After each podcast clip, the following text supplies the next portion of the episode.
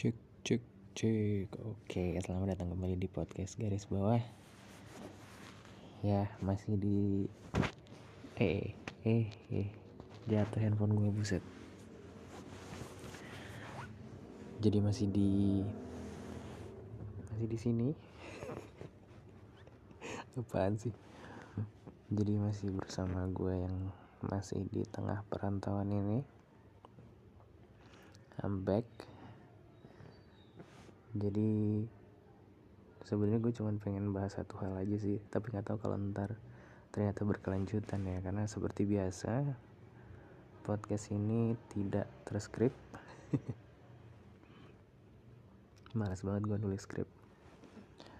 Um, jadi ya gue masih ada di gue masih merantau dan ini akan berlangsung untuk waktu yang sangat lama komputer gue belum datang dan um, peralatan recording yang proper belum datang lebih tepatnya belum dikirim.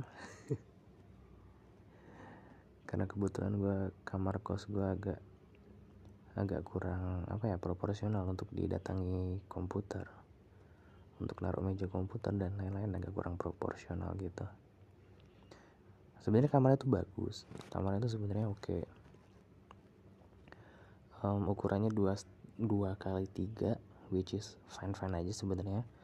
Malah gue emang cari kos kosan yang nggak terlalu luas karena gue yakin kalau kamar kosnya gede-gede gue bakal malas bersihin. Gue bakal malas ngurusin gitu. Um, sebenarnya ukurannya fine ukurannya pas aja. Tapi ada beberapa hal yang gue rasa agak kurang kurang perhitungan gitu kayak kasur gitu. Kasurnya pakai yang 120 kali ini ya 120 kali 200 gitu. Yang mana kan makan tempat banget sebenarnya pakai yang 90 aja. 90 kali 200 aja sebenarnya kan cukup ya. Terutama buat single kan. Um, terus ada meja lipat gitu meja lipat tembok yang ditempel di samping pintu. Terus juga ukuran lemarinya tuh gede banget. Ukuran lemarinya tuh 2 meter. Tingginya um, panjangnya sekitar 1 meter dan um, lebarnya itu sekitar setengah setengah meter gitu. Jadi um, kasur ketemu sama kasur ketemu sama lemari aja udah habis gitu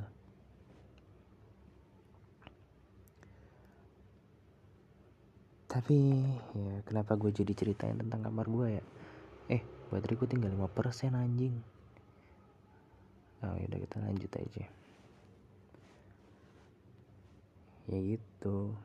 Jadi kalau misalnya podcast kali ini masih suaranya masih gerasa gerusuk dan nggak kayak biasanya agak kurang jernih lah gitu. Habis itu ada banyak background noises yang masuk kayak suara motor barusan kayak suara anak-anak kampung belakang. Ya harap maklum ya. Ntar gua nyolokin casan dulu. Charger gua mana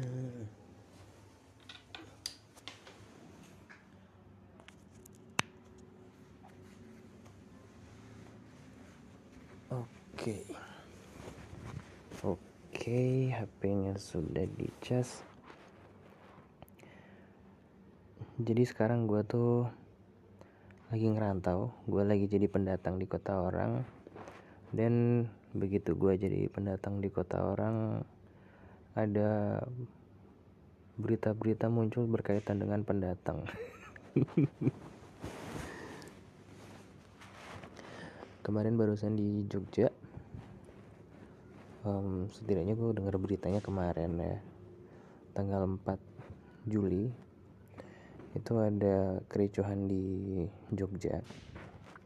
Di kampung Aing uh, kericuhan antara mahasiswa timur gitu. Jadi yang ricuh itu uh, mahasiswa NTT sama mahasiswa Maluku.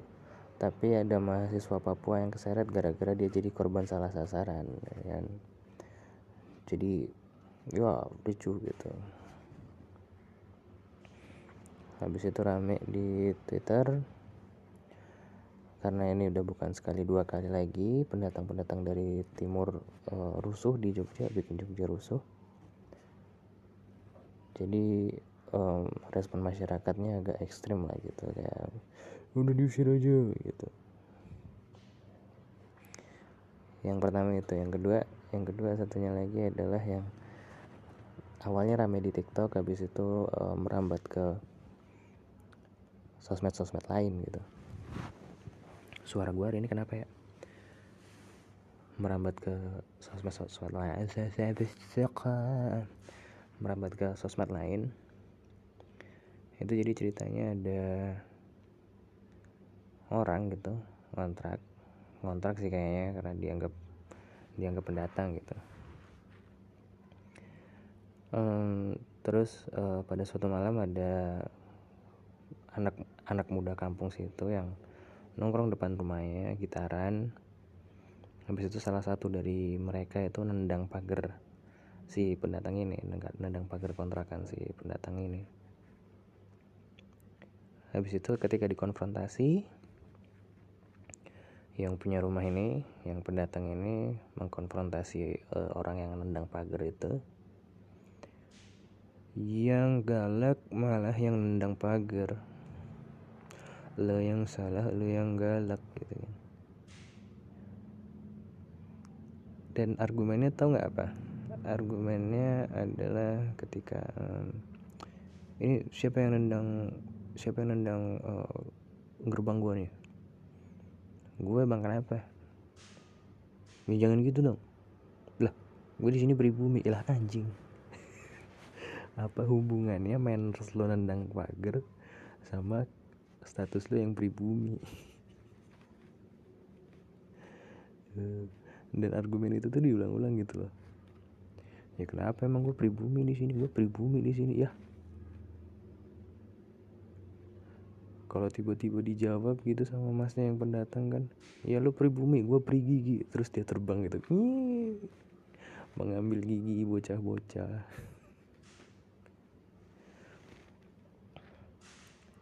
Ya, jadi maksud lo apa? Gue pribumi gue prihatin bang. Makan cuma tadi siang nih lapar malam ini. Abang ada nasi bang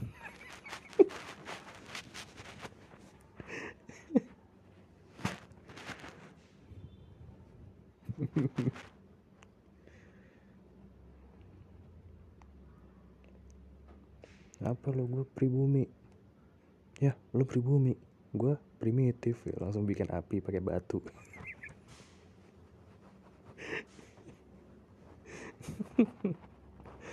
Jokes gue norak ya anjing.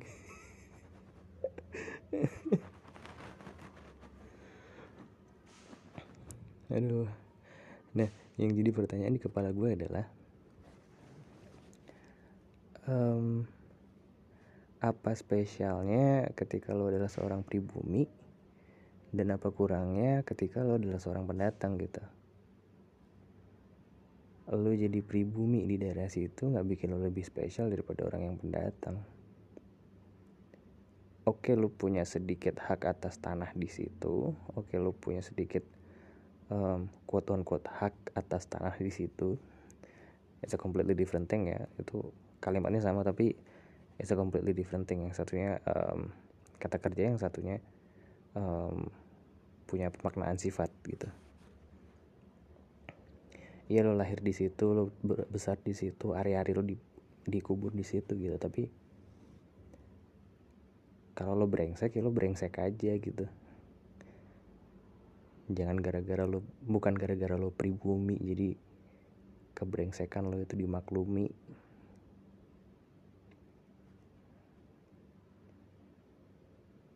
ya lo kira koruptor-koruptor yang selama ini ketangkap nggak pribumi Indonesia?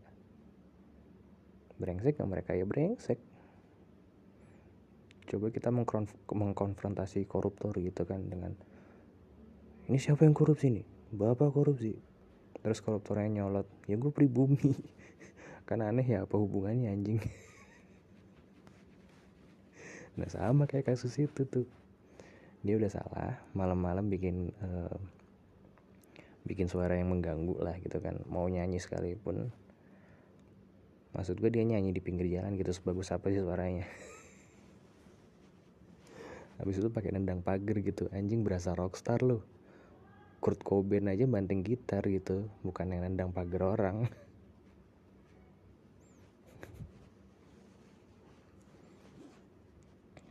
Rockstar banget gitu temannya main gitar dia nyanyi nyanyi abis itu nendang pagar orang. Berat anjing anjing.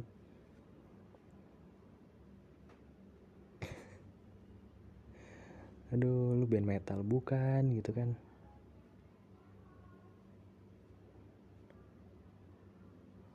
Apa karena pagarnya dari besi ya jadi dia berasa metal gitu kayak. Apa sih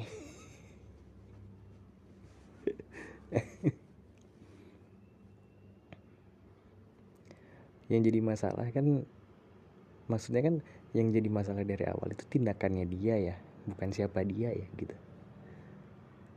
Kenapa tiba-tiba dia membawa identitas dia gitu padahal yang disalahkan sama orang adalah tindakannya.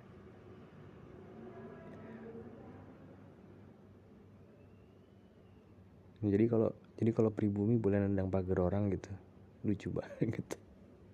Kalau semua pribumi boleh nendang pagar orang pendatang kan lucu banget dan dan buat apa juga gitu anjing.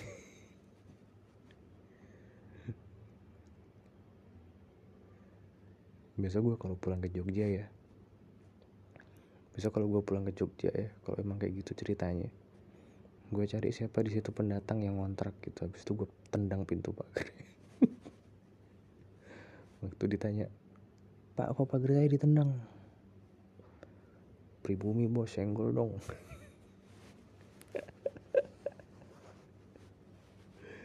nggak apa-apa sekali-sekali gue pengen kelihatan bego gitu. Ya kan selama ini gue menghabiskan waktu gue trying to make something make sense gitu.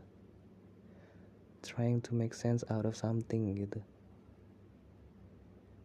Gue sekali-sekali pengen juga gue sekali-sekali pengen juga gitu jadi nggak make sense. Ngerti gak sih lo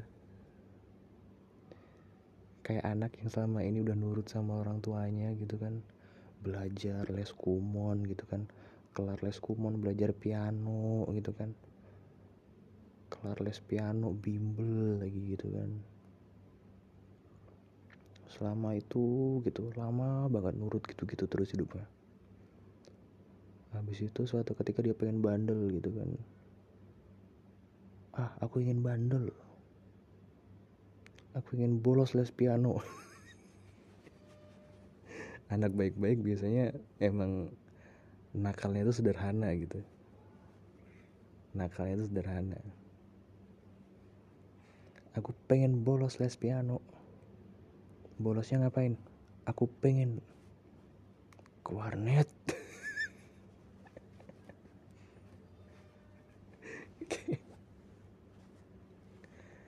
kalau anak-anak bandel gitu kan bolos narkoba gitu kan. Kalau anak baik-baik enggak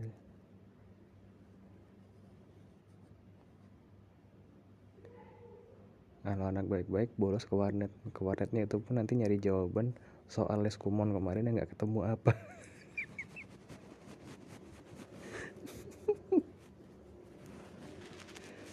Aduh aduh. Yes gue hari ini bolos. Akhirnya gue jadi bandel. Gue mau bandel. Gue bolos pergi ke warnet. Tapi gue nggak punya akun game terus gue di warnet ngapain? Oh iya les kumon kemarin ada PR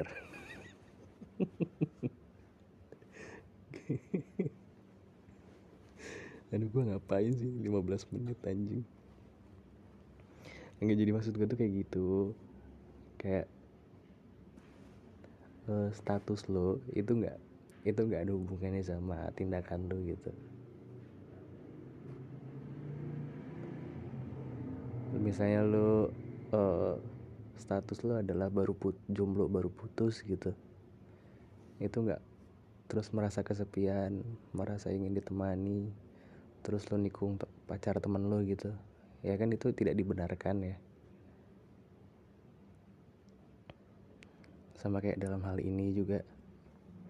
Apalagi kalau itu sama-sama ya, kalau dua hal itu adalah hal yang tidak ada hubungannya gitu orang protes pagarnya ditendang pembelaan lu adalah karena lu pribumi kan kayak hah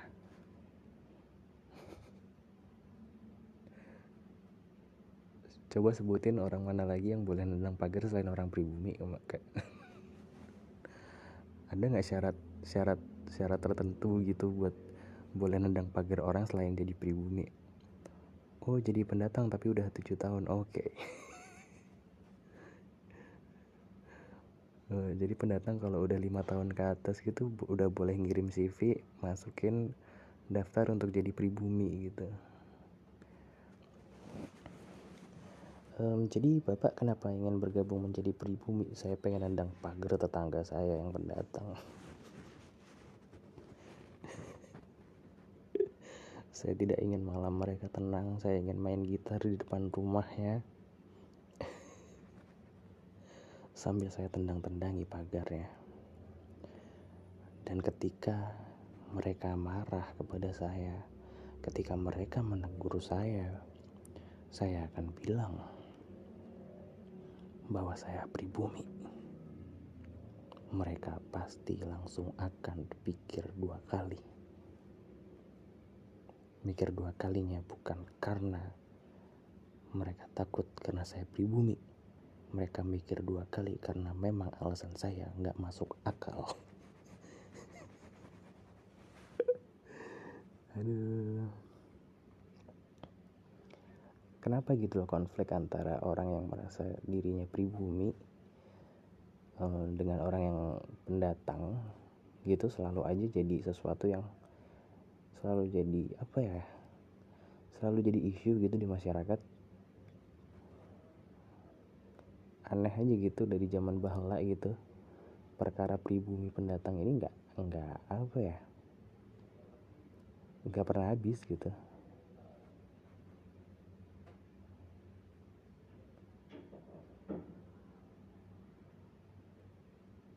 Apa ya? Emangnya kalau dia ngerasa gimana ya maksud gue ya? Ya emang emang orang kalau datang. Jadi pendatang emang nggak boleh nggak boleh macam-macam tapi mereka yang tinggal di situ juga nggak boleh semena-mena gitu kan.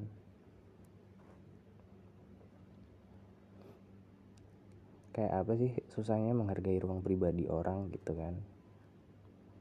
Apa susahnya menghargai um, apa ya private property lah gitu dibilang kan pagar rumah kan itu kan private property gitu. Mau dia di mau di situ ngontrak ya dia dia bayarnya itu adalah dia bayar untuk orang bayar kontrak rumah itu adalah membayar atas uh, membayar hak atas rumah itu gitu. Jadi ketika um, lu ngontrak satu rumah lu bayar di situ ya um, selama periode kontrak lu itu adalah private property lu gitu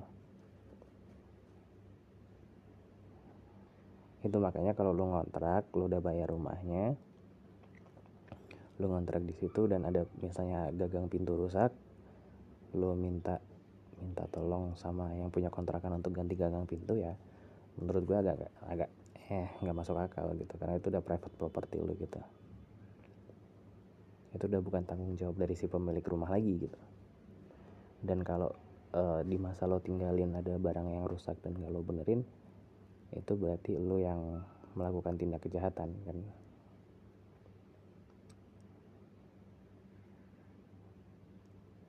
Kok jadi ke situ ya? Gue ngomongnya udah deh. Jadi di situ aja. Jadi um, jadilah pribumi yang baik agar uh, lo menghasilkan pendatang-pendatang yang segan gitu.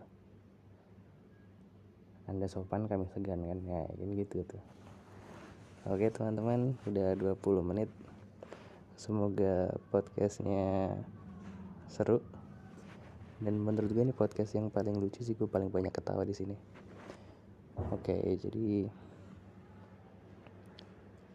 ya tetap sehat kalian semua Sampai jumpa di podcast-podcast berikutnya bersama gue Alexander Dimitri. Terima kasih, sampai jumpa.